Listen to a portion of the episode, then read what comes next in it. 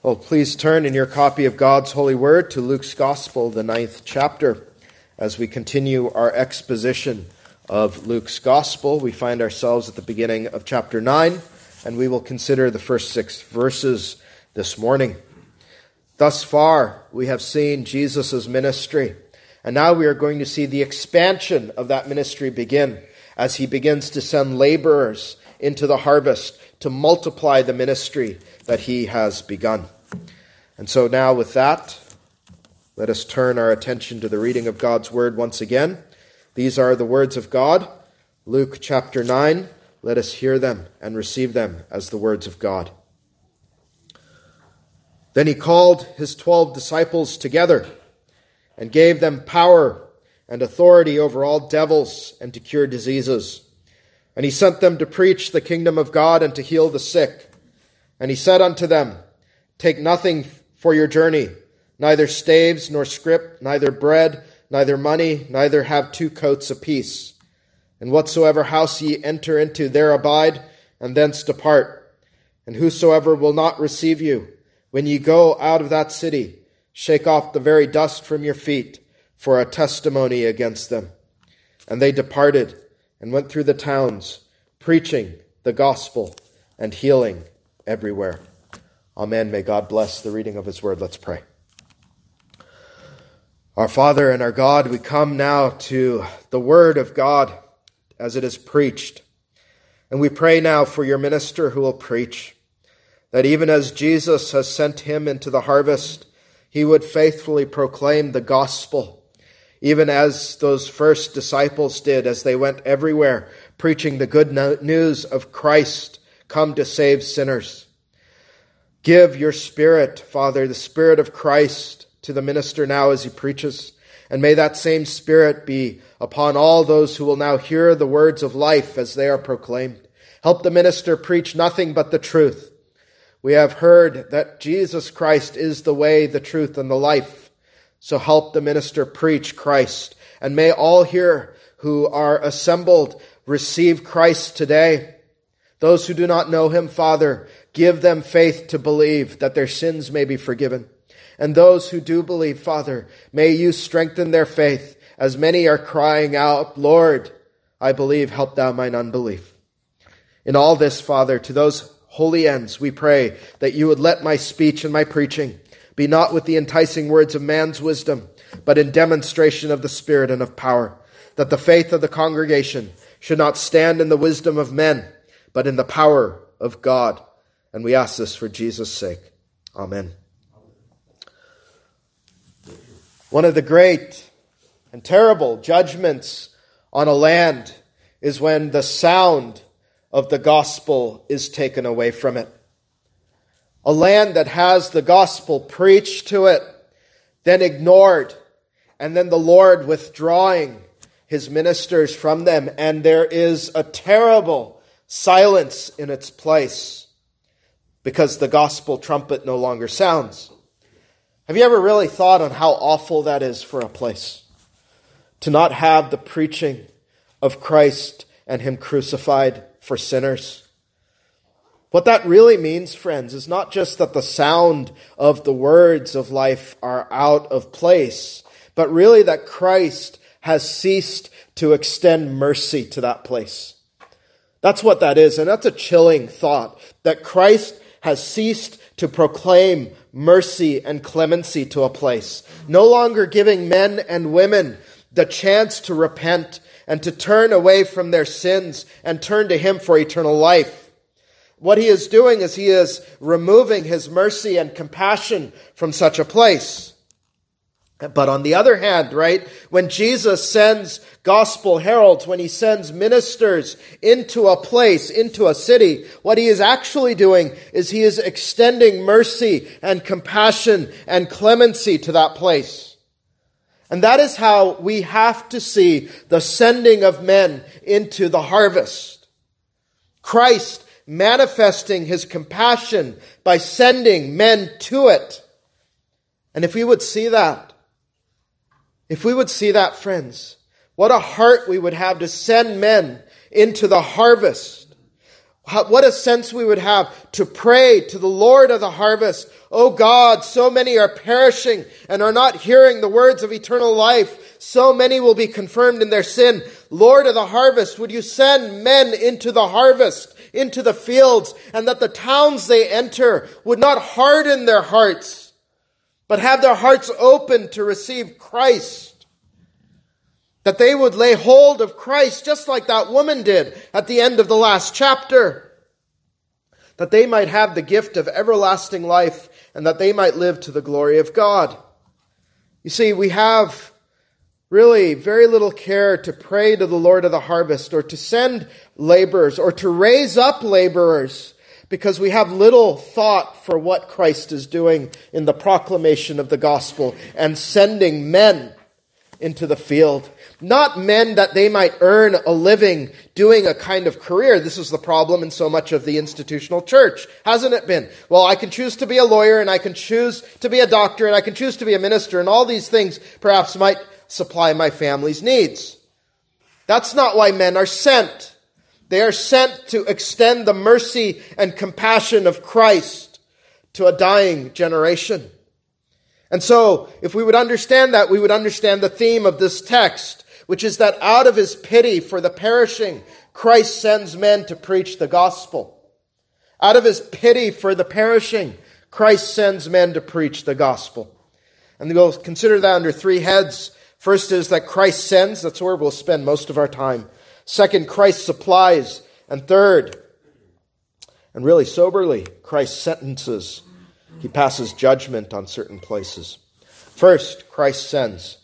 Let's consider the greater context of here, the ninth chapter of Luke.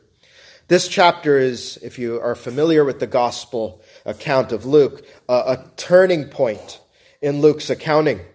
What he notes here later in the chapter is that Jesus is about to set his face to the cross. Scan down to verse 51 if you have your Bible open. Look at verse 51.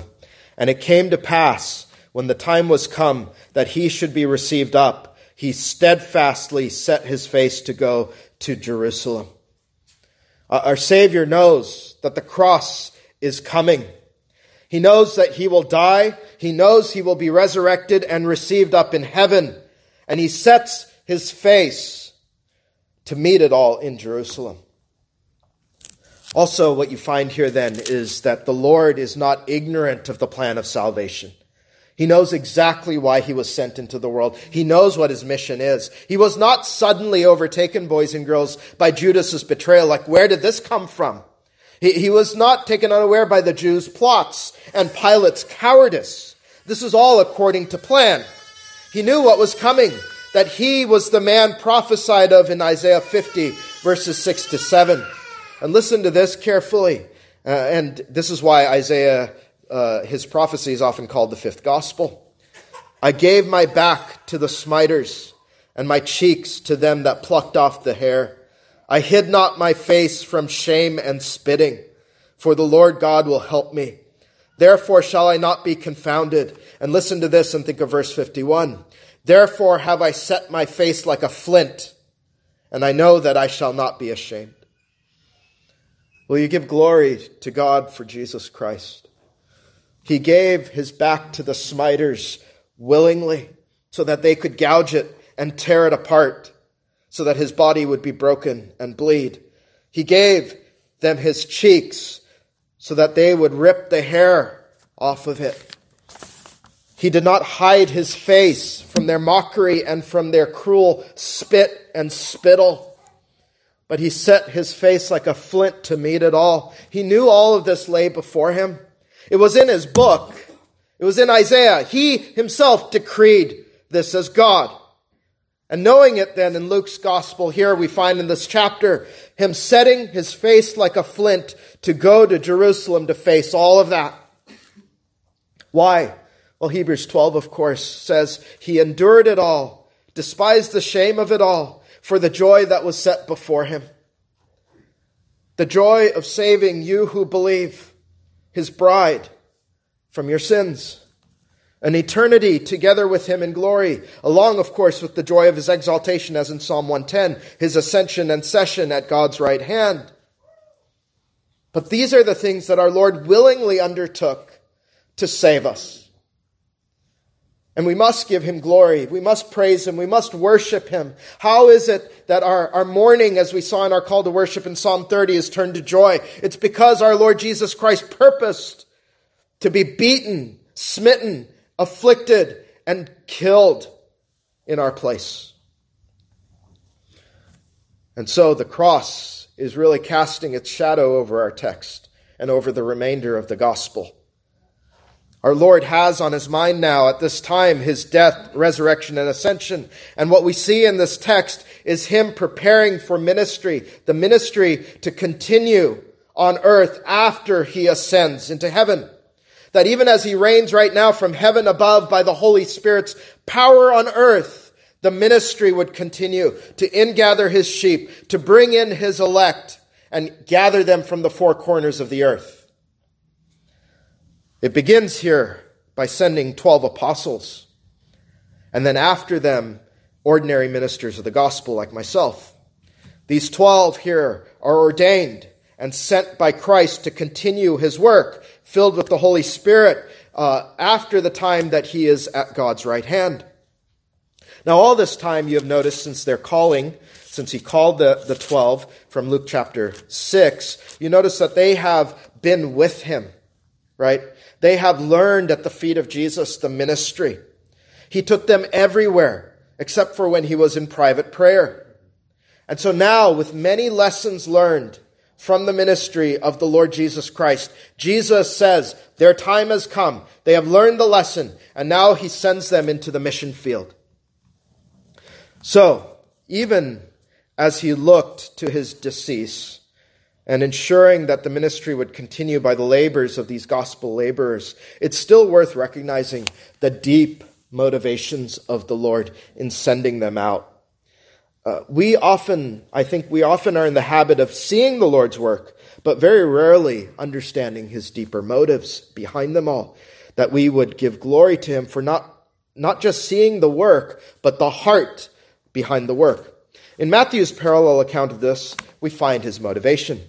Consider what transpired in the Lord's heart before he sends out his disciples. Matthew 9, 36 through 38. Uh, actually, yeah. Um, but when he saw the multitudes, right? He sees the multitudes of people. He was moved with compassion on them because they fainted and were scattered abroad as sheep having no shepherd. His heart is moved by the plight of his people. Then saith he unto his disciples, The harvest truly is plenteous, but the laborers are few. Pray ye therefore the Lord of the harvest, that he will send forth laborers into his harvest. His compassion, friends. His compassion. That's why he sends out gospel laborers. It moves our Lord. And what a thing that is when he sees his sheep as having no shepherd. He, he sees them going astray, right? This is what sheep without a shepherd do, boys and girls, right? They go astray. Uh, they don't stick to the straight and narrow path. And when it comes to us spiritually, we don't know the path that leads to eternal life. We don't know the narrow way that leads to eternal blessedness. And so what does he do? Out of his compassion, he sends laborers as under shepherds to gather his people and lead them to himself. It's the very same compassion, isn't it, that moves him to the cross, as was foretold, right? We are all like sheep which have gone astray, aren't we? We have turned every one to his own way. And because of that, what is the Lord's action? And the Lord hath laid on him the iniquity of us all. See, it's the same compassion. He sees us as sheep going astray. He knows we must be reclaimed. He has pity and mercy, and so he comes into the world. And it's that same pity and mercy that sends him to the cross that's looming over our very text that also has him send men into the harvest to gather his sheep. Do you not find so many tokens of the Lord's love and compassion for you, believer, when you open your Bible? Not only at the cross, but even in sending out preachers of the gospel. I remember, I still remember vividly the pastor who first preached to me the words of life. What was he? And I haven't reflected on this as I ought to have for so long, but he was a token of the Lord's compassion on me as a wayward sinner. To preach to me that I am a sinner, I have left the narrow path, and I need a Savior who will cleanse me from all my unrighteousness, and that all I have to do is repent and believe on the Lord Jesus Christ, and I would be saved from all my iniquity. That is the Lord's pity and mercy to me, a sinner. Our blessed Lord Jesus has compassion on us in such great ways. Give glory to God, friends. All of you here can do this. Give glory to God that you have heard the gospel preached. Not everyone will. You know, you talk about privilege. There is privilege, friends. That is a privilege that not everyone has. If you had nothing else in your life, the very fact that you can say, God has shown me the good news of the gospel is all the privilege that you ought to embrace. Not everyone will hear it, and no one deserves to hear it. That's the thing, friends. No one deserves to hear it, and yet you have. What's that worth to you? How thankful are you are for, uh, are you for that? That he has sent men to preach the gospel, and you were given faith to believe it. That's the Lord's love, and it's unfathomable if we would think of it that way. Now, as we come back to his sending, a bit of theology here as well to understand why he does it. Uh, you are also noticing the limitations, and sometimes, boys and girls, we don't like to say that when it comes to Jesus, but he has limitations in his human nature. He does. Um, you're seeing the limitations of Jesus' human natures that necessitated sending out these men. In his human nature, boys and girls, think on this carefully. How many places can our Lord Jesus Christ be in one time? He can only be in one because he's truly a human, just like us. And this is what makes him like us in his human nature. I can't be in more than one place at a time. Neither can he be bodily in one place, more than one place at a time. And this actually, for a bit of uh, theology, this distinguishes the Reformed from our Lutheran brothers. Right? They believe that Christ's human nature is ubiquitous, meaning it can be everywhere, it could be anywhere, and it can be bodily present, therefore, in the Lord's Supper. Right? You are actually feasting on him bodily in the Lord's Supper because his human nature can be ubiquitous. But if that were so, the problem with that is it, then the human nature is taking on properties of the divine nature. And that, that would then violate the fact that his two natures are distinct and what is proper to each is done by each. Okay? Our human nature can be present in only one place. He has a true body and a reasonable soul. And even here you find the same principle in action. You know, the Lord doesn't multiply himself to send himself into all the towns. He sends out 12 disciples. Uh, and so to ingather all these sheep that he is moved with compassion for, it necessitates him to send out 12 men into the field, and today, as many gospel ministers as there are in this time and place. And yet, at the same time, he is still present in the preaching of the word, not through his divinity, but through, uh, not through his humanity, but through his divinity. Such that when the minister preaches in the Spirit of Christ, it is Christ himself who is speaking to you. And it is Christ himself who is present, but in divinity, and not bodily. That's why Jesus in his humanity is not standing here, but we trust that by the Holy Spirit in his divinity, he is ministering to us even now.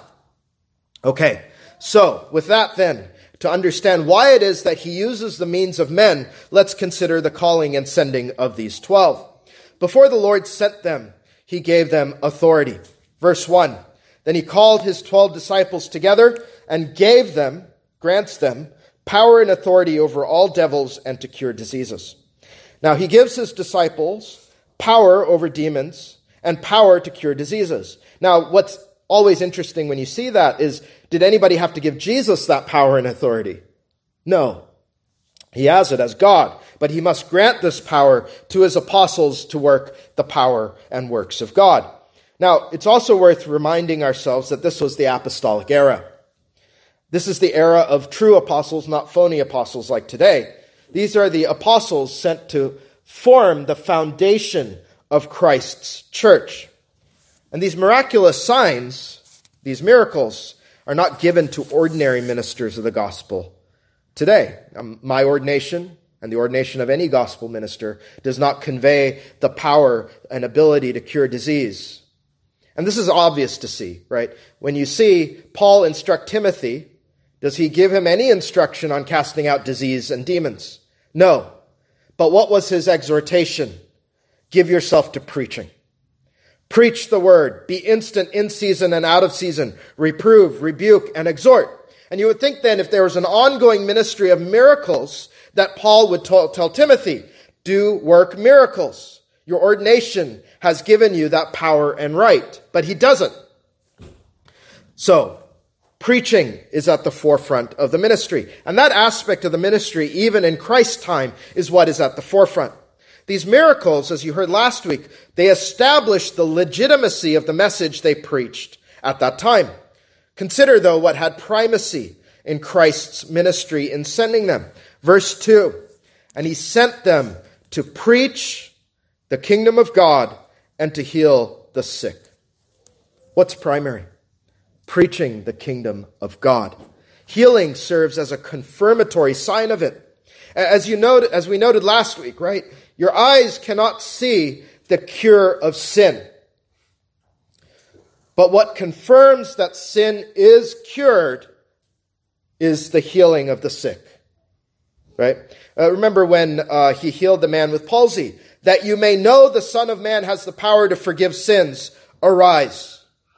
It confirms the gospel message. And I thought it was very interesting, and I meditated on this for a while, because we don't often do it. Have you ever considered the nature of the miracles the Lord and his apostles worked? It's very important to do so.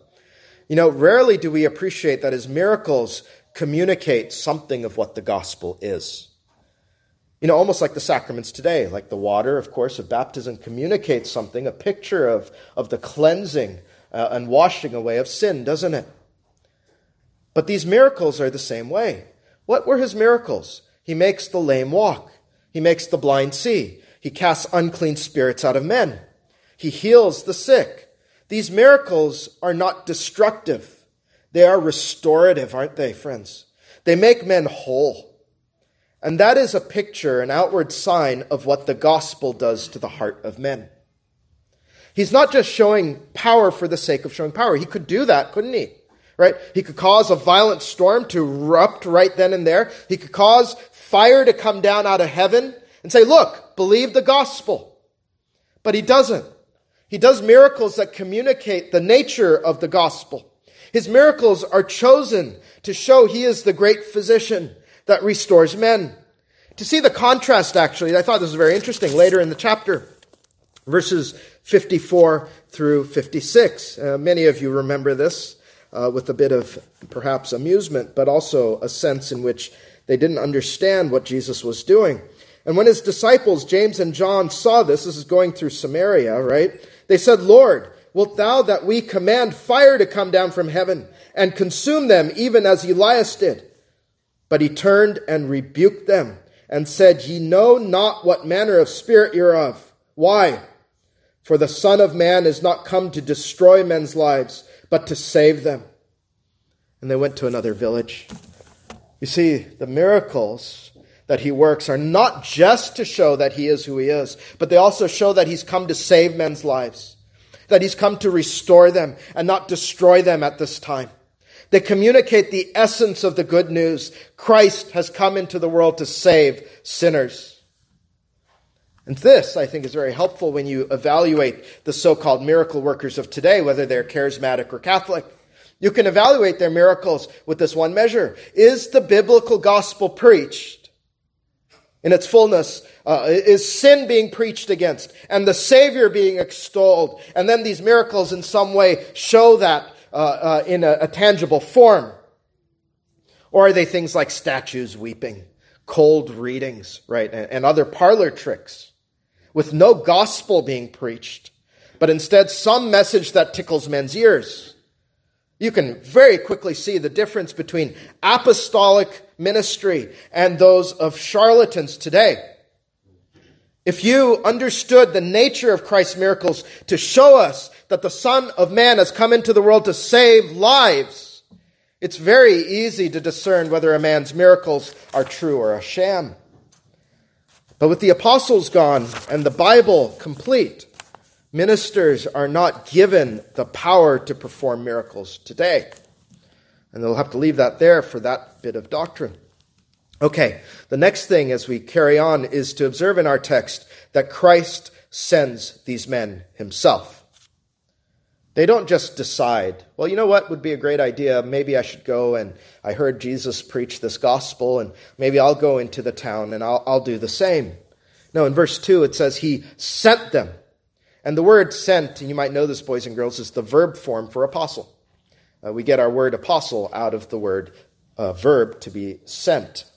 And that's what an apostle is one who is sent by the Lord. You know, the apostles were officially commissioned by our Lord and then sent out. And today, that's what a man's ordination is it's an official action of being sent on behalf of the king. It's done today, though. Of course, Jesus is in here bodily. We heard that last week. We heard that just earlier. But he does that through the use of presbyteries. 1 Timothy 4:14 Neglect not the gift that is in thee which was given thee by prophecy with the laying on of the hands of the presbytery.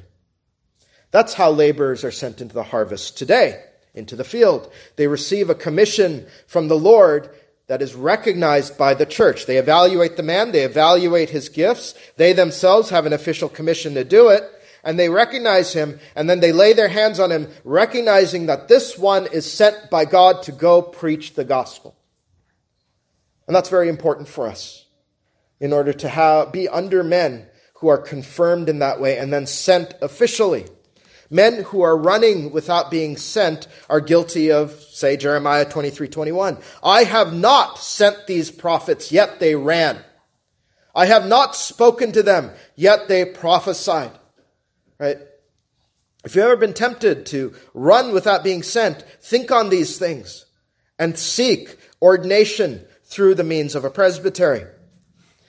And that official action then of Christ sending men to preach the gospel distinguishes both the activity of such men and their office from other members of the church who are not sent for that purpose. And I thought, what a wonderful way Luke has laid out this gospel, isn't it?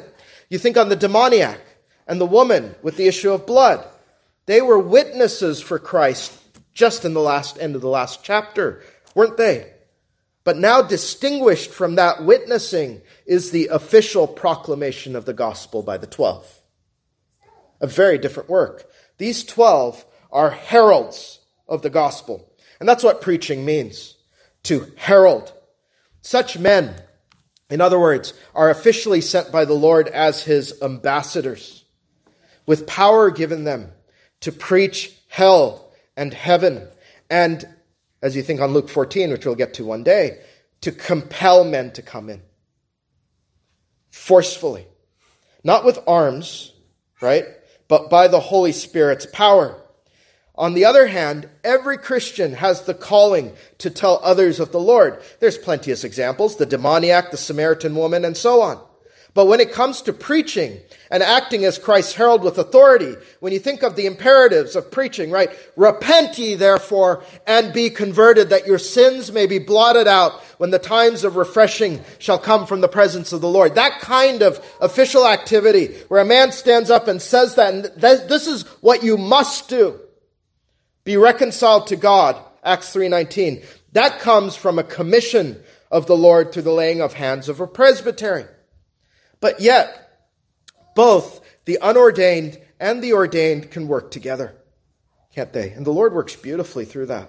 You know, our times as a congregation in public evangelism is a wonderful example of that, isn't it?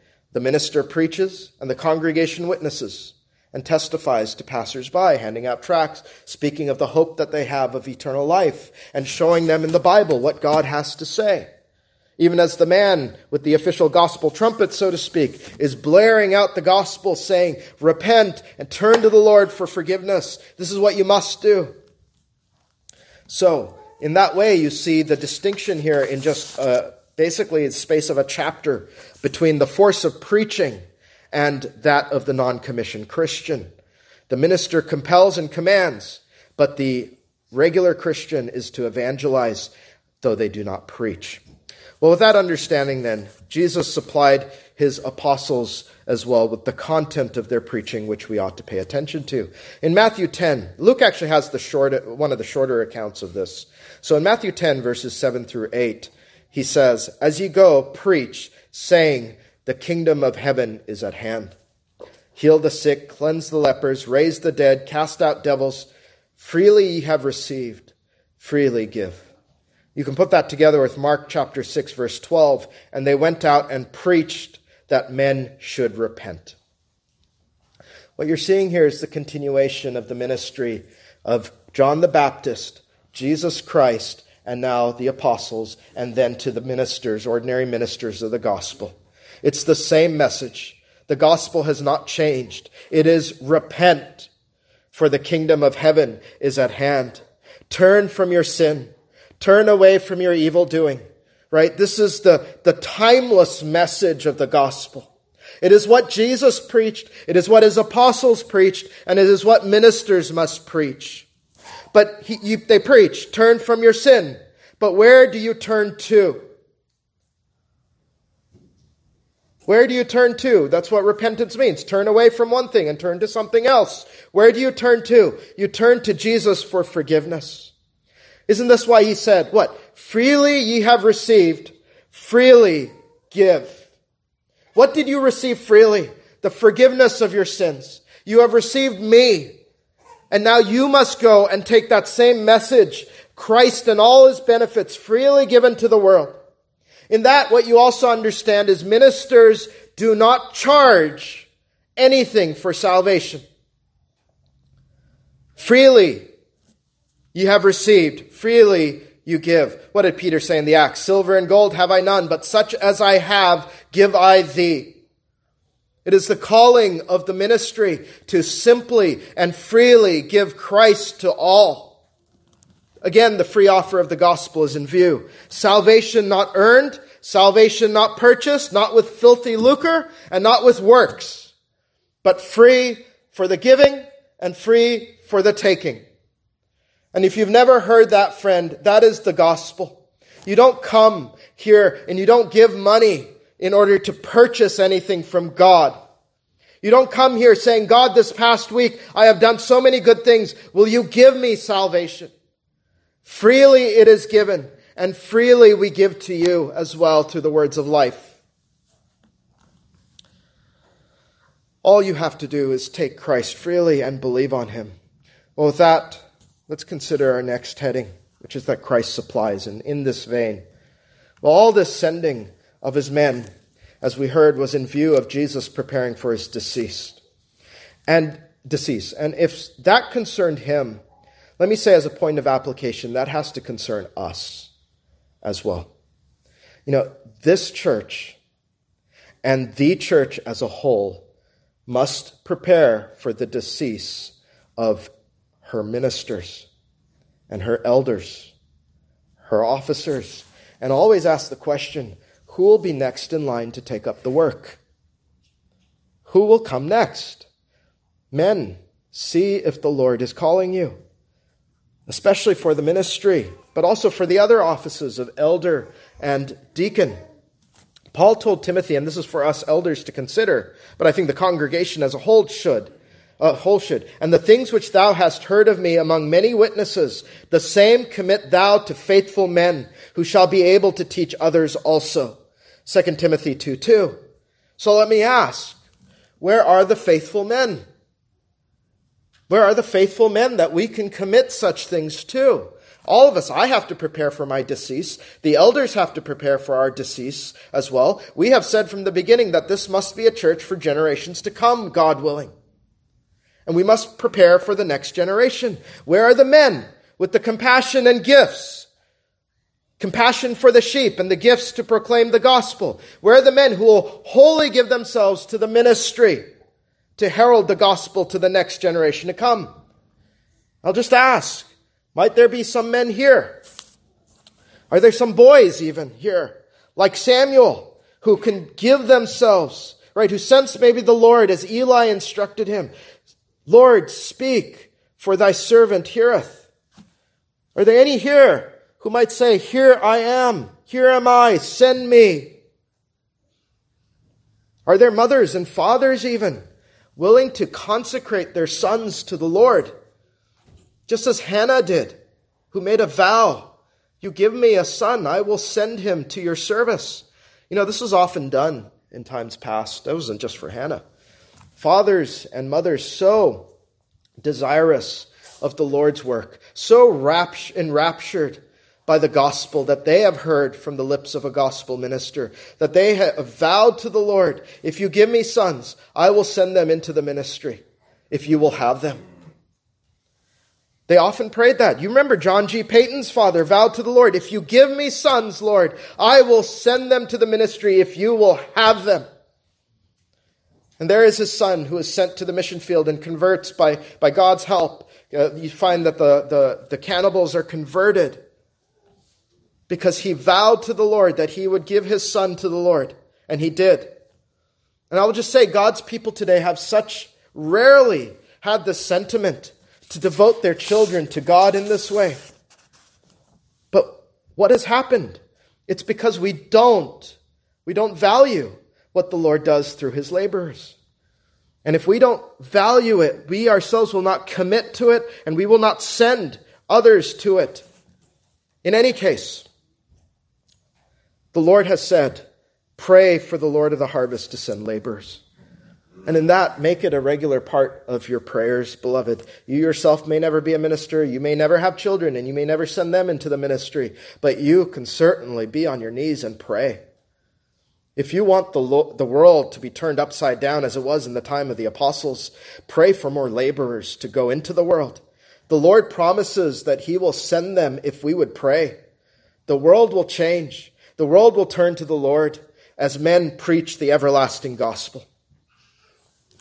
When it comes to these twelve and their provision, verse 3 says, He said unto them, Take nothing for your journey, neither staves, that boys and girls means walking sticks, nor scrip, meaning bag, neither bread, neither money, neither have two coats apiece. What this has the sense of is that they are to travel light. They're not to load up their bags with goods and money and basically say, well, I'm going to have enough that'll keep me good for the next two months or so. They were to exercise trust in the Lord. Trust in what? That the Lord would give them provision in the midst of their labors. Uh, to our words in Luke, Matthew adds something helpful to interpret the verse. For the workman is worthy of his meat or food. Right? They, as gospel laborers, they don't charge for salvation, but their labors make them worthy of being fed by others to be supported.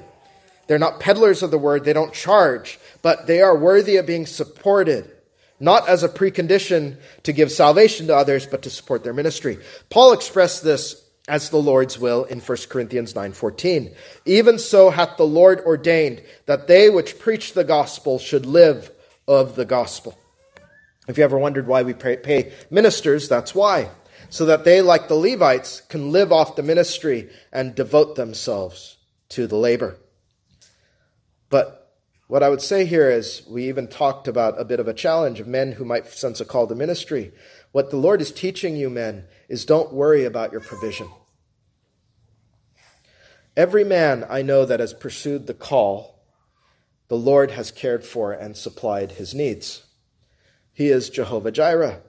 He is the God that provides. For every beast of the forest is mine, and the cattle upon a thousand hills. I know all the fowls of the mountains, and the wild beasts of the field are mine. If I were hungry, I would not tell thee, for the world is mine, and the fullness thereof. Psalm 50, verses 10 through 12. Now, every Christian ought to take comfort in that. The Lord has provision aplenty for you, believer. He says, as we prayed, Seek ye first the kingdom of God and his righteousness, and he will supply all your needs but especially those that labor for the Lord, must not care. Uh, I don't mean that in a flippant way, must not have this anxiety over their daily provision. Do you not believe, child of God, that if you labor for the sake of his cause, he will provide? Is he unable to provide? Is he unable to even set a table in the wilderness? He is able. He is able. And so this is what his disciples had to trust in. Could you imagine? They are being sent, right, as sort of the vanguard after Christ himself into towns with a very unpopular message. And they have to trust, I don't take anything with me, but my trust that the Lord will provide for me. What a thing that is, but this is what he says to do. I saw it even just personally at the seminary. Men who came from other countries with nothing, all their needs were taken care of. You know, you might say miraculously. And I think on even our own family. Uh, you know, when I sensed a call to the ministry and I was laboring in the video game business, working 60 to 80 hours, and I sensed the call of God, but at the same time, I'm asking, Lord, would you provide a, a job for me where I can actually study and, and uh, go to seminary? And He miraculously opened up uh, an avenue where I could have my own business. This is the Lord who provides when you seek to do His will. James 4 3 reminds us, Ye ask and receive not, because ye ask amiss, that ye may consume it upon your lust. What's the implication there, friends, beloved? In every case, not just ministers. If you ask aright, brethren, if you ask for the sake of his kingdom and his righteousness, with right motives, with right causes, he will give. That's not a charismatic doctrine, that's just basic Christianity. Mark 6, verse 7 reveals that he also did not send his men out one at a time. Instead, he began to send them forth by two and two. And I think this is helpful for us, especially when we look to the future, Lord willing, and church planning, because this is what this kind of endeavor is. Why does he send them out two by two? Well, there are several reasons for that. I'll give you a couple. First is that the law says what? That every matter is established by two or three witnesses. Right? Their witness is greatly enhanced when it's not just one man preaching Christ crucified, but two who can witness to the truth of the matter. Second, the men will be a help to each other. Ecclesiastes 4 9 through 10. Two are better than one because they have a good reward for their labor. And this is key. For if they fall, the one will lift up his fellow. But woe to him that is alone when he falleth, for he hath not another to help him up. This is an area I am convinced Reformed churches must grapple with. Protestants, I think, as a whole, must grapple with. Because too often in missions, what do we do? We send the Lone Ranger out, don't we? The one man and maybe his family goes with him. But we don't go strength from strength to strength. We are, find men who are overworked without help. A man gets sick on the field and he is out of commission. And he doesn't have the strength of multiple men preaching the truth of the matter. And so many of their families suffer. I saw this even in home missions all the time. But Jesus sends out two laborers together. And some might say, in kind of a pragmatic way, well, Jesus, what you've done is you've halved the, the reach of the gospel. Instead of 12 towns, now only six will be witnessed to. But what our Lord did, again, he is compassionate and he is kind as he set up his men for success. He set them up for success. And as we consider church planting in DFW, we have to think of these same things. We might want to call another man here as we consider planting another congregation so that there will be two here laboring in the same field instead of one. Won't dwell on that. Maybe I'll preach on that another time. Well, he gives this curious command in verse 4. And whatsoever house ye enter into, there abide, so stay there, and from there depart, meaning going to another place after you are done with your work here.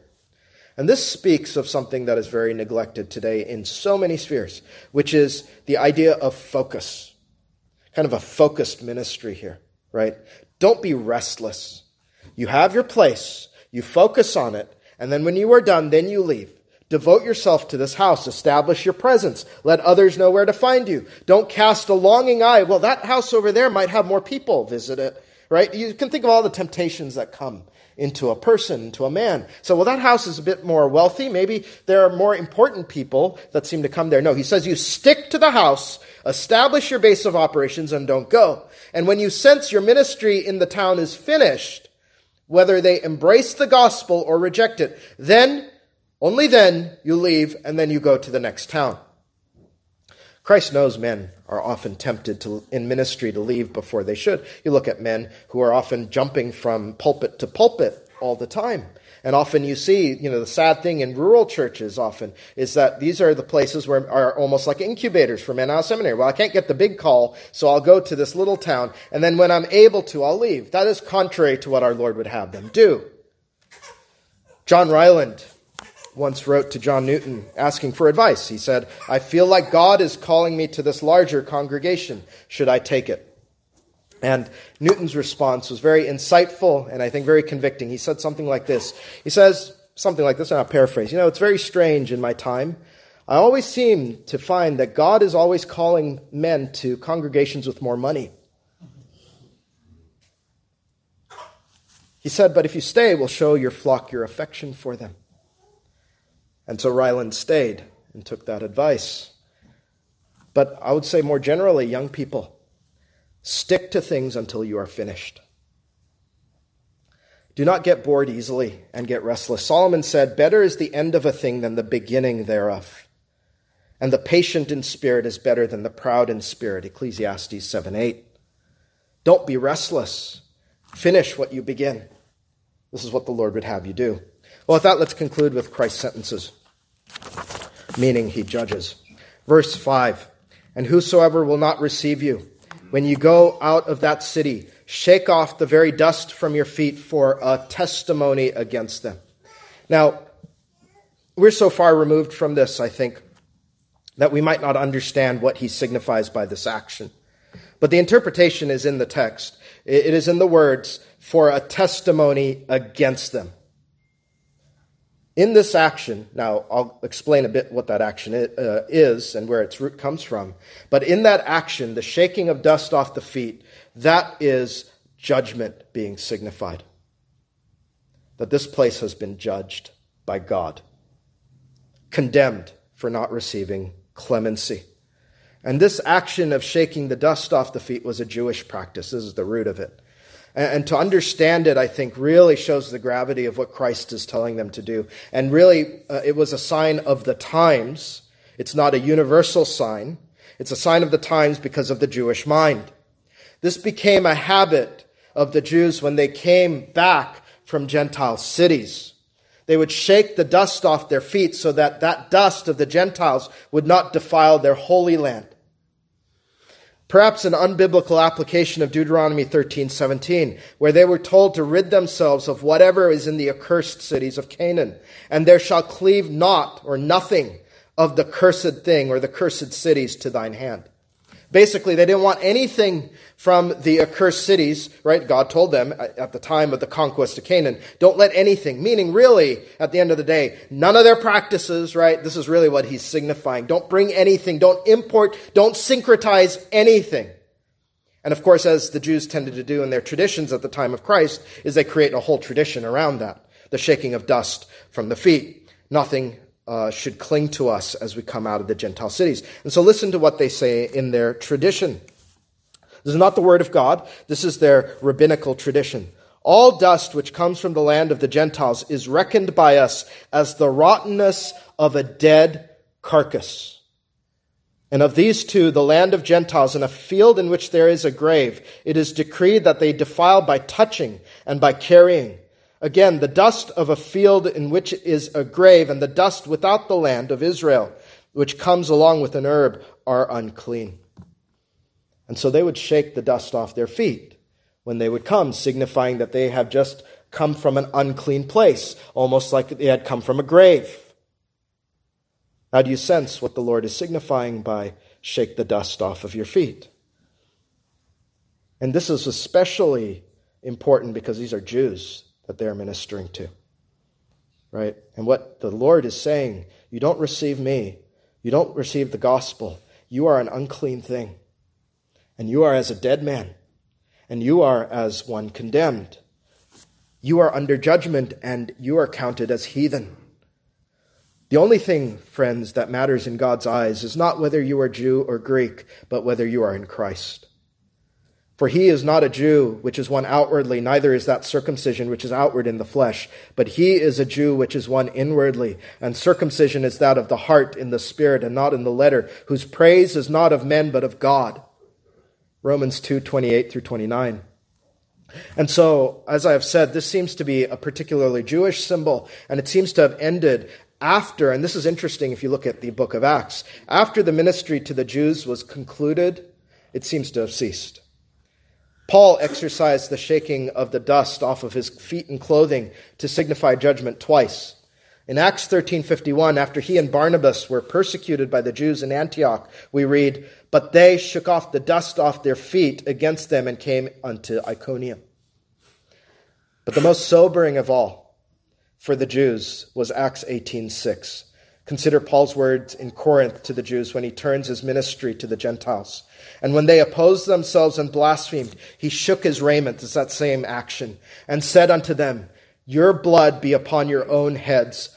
I am clean. Do you see that? From henceforth I will go unto the Gentiles. Your blood be upon your own heads. I am clean. I go to the Gentiles. What a judgment that is from God. What a sentence Jesus passed against the Jews of that time, silencing the preaching of the gospel to them. That's a terrible thing, friends. Friends, when you see little or no gospel preaching, then going back to our introduction, that is a sign of God's displeasure. But if you sit under regular gospel preaching, you need to rejoice and bless the Lord for that. That is the sign of God's pleasure, of God's favor. But as I brought up Acts 18 and the Jews' rejection of Christ at the time, I just want to put this here that we do anticipate the Jews turning to their Lord in the future. Romans 11 signifies and teaches that. But for a time, the Lord has kept them in their blindness. Why? That they would be provoked to jealousy at the Gentiles who are coming into their Messiah. So regularly pray not just for gospel laborers, but also that the Jews, God's ancient people, would return to him and that we would send missionaries to them, laborers in view of Christ's promise. Well, then, uh, I also want to say in Matthew's gospel, if you want further proof of the, what this signifies, uh, shaking the dust off the feet is very clear as judgment. After instructing them in Matthew 10 15, Jesus said, after saying, uh, uh, shake the dust off your feet, he said, Verily, truly, I say unto you, it shall be more tolerable for the land of Sodom and Gomorrah in the day of judgment than for that city. Boys and girls, do you remember what happened to Sodom and Gomorrah? He rained down fire and brimstone upon it, didn't he? Utterly decimating it. He says it will be worse for those who reject the gospel when it is preached to them than for Sodom and Gomorrah. Sodom and Gomorrah never had the privilege, friends, and this is a privilege of hearing Christ crucified preached to them. Never heard the words of clemency Turn from your wicked way, turn to Christ, and you will be saved from all of your evil doings. They never heard that. And that's why he says it'll be worse for any city that rejects the blessed gospel of Christ. Now, this has implications for our city and even us being seated here right now. Leonard Ravenhill once wrote a book on revival, and the title just grabs your attention, and it's Sodom Had No Bible. Sodom had no Bible. Friends, when there is a gospel light, when there is a gospel witness in a town and the people pay no heed to it, that is a frightening thing. Sodom had no Bible, but Fairview, Texas, Dallas, Texas, Washington, D.C., Euless, Bedford, Washington, D.C. even has a Bible museum now. And they reject the Bible. That is a terrifying thing, friends. It will be worse on the day of judgment, lest the Lord revives us, than it was for Sodom and Gomorrah. That's a terrible thing. But it's not just cities, it's the same truth that applies to each of you who are listening to the gospel now. I said it's a privilege, but it's a double edged sword. Because having heard Christ and Him crucified for all your evil, if you reject Him, right, what a thing that is. It was better for Sodom on that day. This is why the, the Lord Jesus Christ, after a man spends three years with him and rejects the gospel and rejects the person of Christ, he says it would have been better if Judas had never been born. What will happen to you on the day of judgment if you turn from Christ? It's a frightening thought. The Lord is calling you, sinner. Come and be forgiven. Come, find refuge in me. Or you will, can you imagine this, for an eternity, envying Sodom and Gomorrah? So why refuse his mercy today? Take refuge in the everlasting arms of Jesus that are held out. You know, we talked about men who are being uh, uh, who run without being sent. Well, he commissioned me at Presbytery that he would plead through me to you, a sinner. This is not me pleading. This is the word of God, Jesus Christ, pleading with you all. Turn to him and live. Why perish? Don't stop up your ears as so many have. Do not regret for eternity that you never fled to Christ. All he says is, Come and take without price. I say, Silver and gold have I none, but what I have I give to thee, which is Christ in the preaching of the gospel. So we conclude with verse 6. And they departed and went through the towns, preaching the gospel, the good news, and healing everywhere. In the same way, let us be promiscuous with the gospel message, congregation. Let us resolve to go everywhere as God wills. Let us proclaim the good news, for the news that you have is very good indeed. If the angels would proclaim glad tidings of great joy at the birth of the Savior, angels who don't need salvation, mind you, why are we so cold? In proclaiming the good news. We have great tidings of great joy for the nations. Consider the harvest just in our backyard. We don't have to go to Africa. We have 8 million souls in the DFW Metroplex. How few of them have heard the gospel proclaimed. You can find a Bible in every bookstore in the Metroplex, but how many will read it?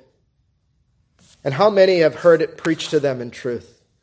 So pray for more laborers to go into the harvest and for churches like ours to awake out of slumber. That we would feel the pressing reality that souls are going to hell. We have to ask, if the Lord is compassionate when he looks on the multitudes, where is our compassion? And we ourselves have received his compassion. How terrible it is that we don't have a care that others are going without that same compassion. Are we satisfied that the better portion of 8 million souls in our backyard are going to hell? What a terrible thought if we are. Pray for laborers to be sent then and consider seriously, boys and men, if you are called to the ministry. The harvest is white, the laborers are few, even in his day. So pray for the Lord of the harvest to send out laborers, to raise up men to hold forth Christ's compassion. We'll leave Luke there for today. If able, please rise for prayer.